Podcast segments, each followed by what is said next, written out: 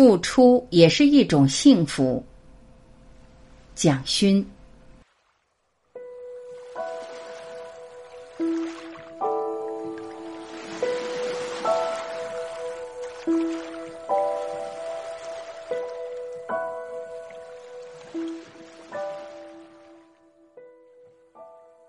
一，付出不一定要有结果。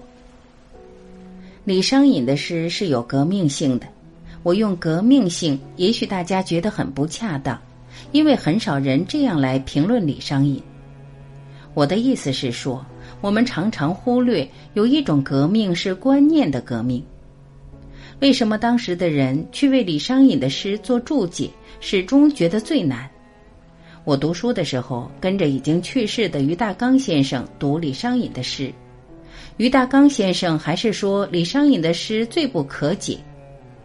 李商隐的诗有太多的无题，这说明诗人本来就没有给你题目方面的暗示，你不知道他在写什么。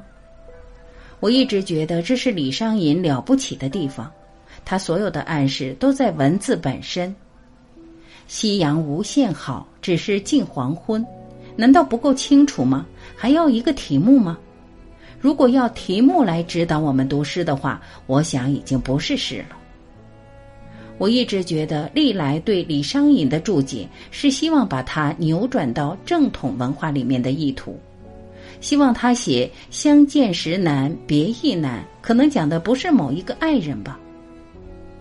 很多人把这句诗解释成李商隐是在写他与令狐楚、令狐桃的关系，因为他曾经受到令狐家族的重用，后来王茂元重用他，他又到王茂元家里做事，令狐楚、令狐桃就觉得李商隐有点背叛了他们的家族，这样来解释“相见时难，别亦难”，真是让人倒胃口。传统的文学史在面对李商隐的时候，似乎一直在找大帽子，不能接受一首诗没有大帽子，所以觉得他的诗不可解。如果把大帽子拿掉，怎么会不可解？相见时难，别亦难，不是清楚的不得了吗？就是见面很难，不见面也很难，就这么简单。私情的对象是谁？有那么重要吗？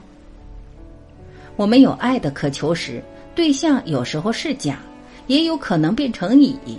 当是甲的时候，似乎只能是甲；可是常常发现，没有那个甲，一定会有乙出现。李商隐最了不起的一点，就是把这些不确定的人物都拿掉了。他就是写一个状态，每一个人读到这句诗都吓一跳，说他怎么在写我？李商隐在写所有的人。因为所有人的情感状态都是这样，他写的是生命里面的两难。私情的基础是自己，所以李商隐才会用象征主义的方法去说“春蚕到死丝方尽”。他看到有人在养蚕，蚕长到一个程度开始吐丝，一直吐，一直吐，一直缠绕，一直缠绕，把自己包裹在里面，然后死在里面。他在讲蚕吗？当然不是，是在讲自己。这句诗写的还是身之身在，情常在。只要这个肉身存在，烦恼、情感纠缠就没有终结。蜡炬成灰泪始干，跟一个朋友在那边点了一支蜡烛聊天，看着一滴一滴的蜡泪流下来。就觉得蜡烛大概一直要烧成全部变成灰，蜡泪才会停止。这里讲的是蜡烛吗？当然也不是，还是在讲自己。春蚕到死，蜡烛成灰，其实都在讲诗人自己。与王尔德完全一样，是意象的投射。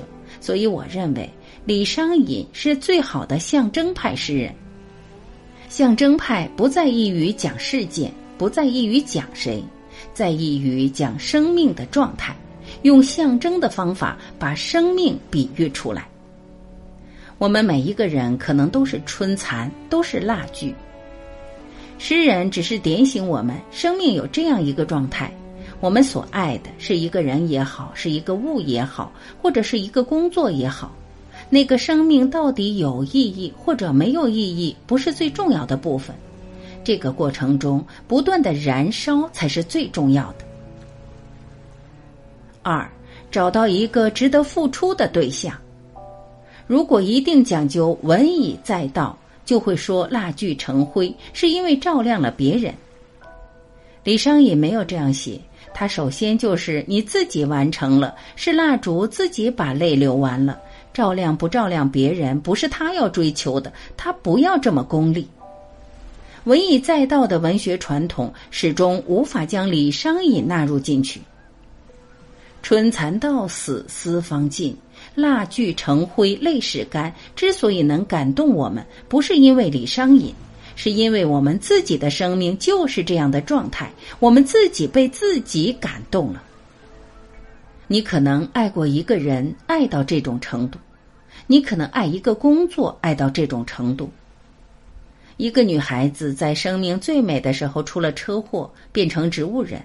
父亲、母亲照顾她一生，这也是春蚕到死与蜡炬成灰。这种情感是完全可以扩大的。象征主义最了不起的地方，是他描述的不是狭隘的情感，而是我们可能在不经意间忽然有所感受。比如我刚才举的这个例子，当我在报上读到照顾女儿照顾了三十年的父母，觉得真是春蚕到死。别人都说，你看他们付出这么多，牺牲这么多，可是这些不重要，重要的是说，你生命中是不是有一个对象可以让你这样付出？如果有一天你生命中没有什么可以让你这样付出，那是一个悲哀。你会发现，李商隐写的“春蚕到死”与“蜡炬成灰”更大的意义是说。生命必须要为自己找到一个可以值得付出的对象。只有有这样一个对象，生命怎么去受苦都是快乐。在这种付出中，生命会饱满，获得意义。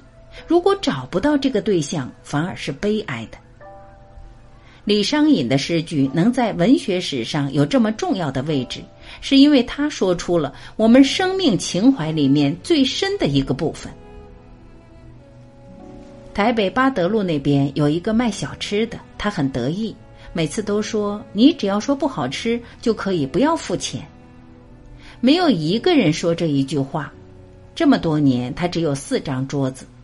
我从中学时代就吃他做的东西，现在他已经白发苍苍，还在弄他的小吃摊。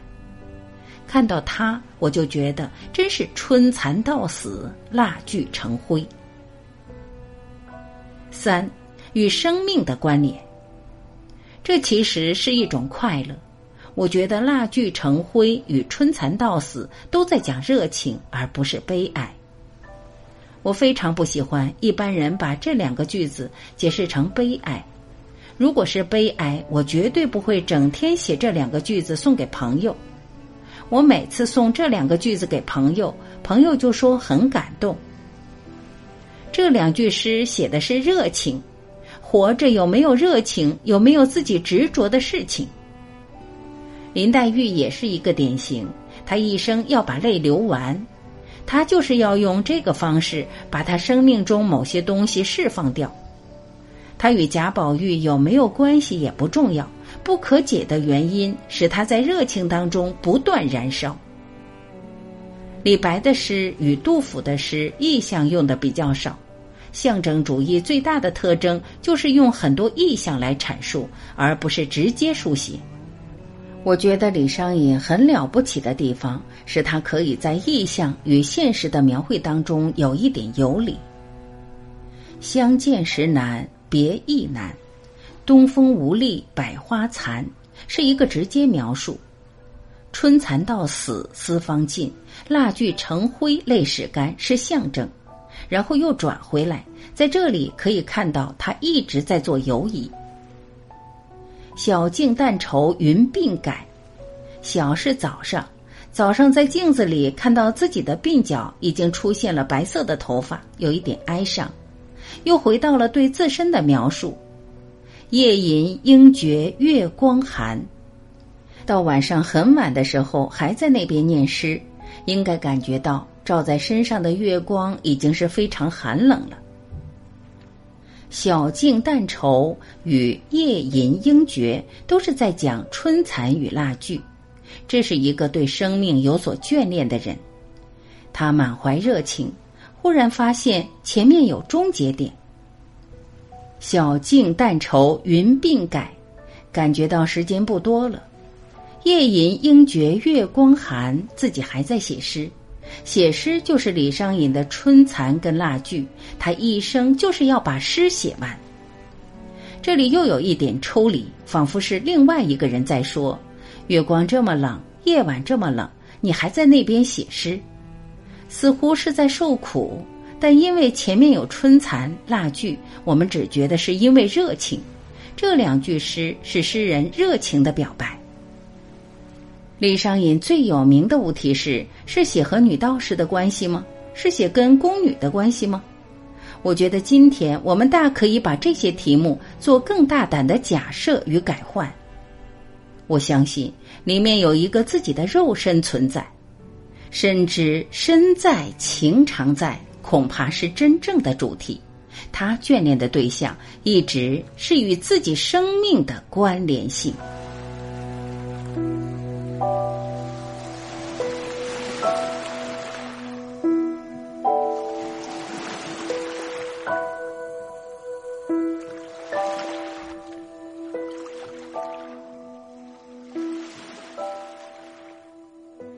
感谢聆听，我是晚琪，再会。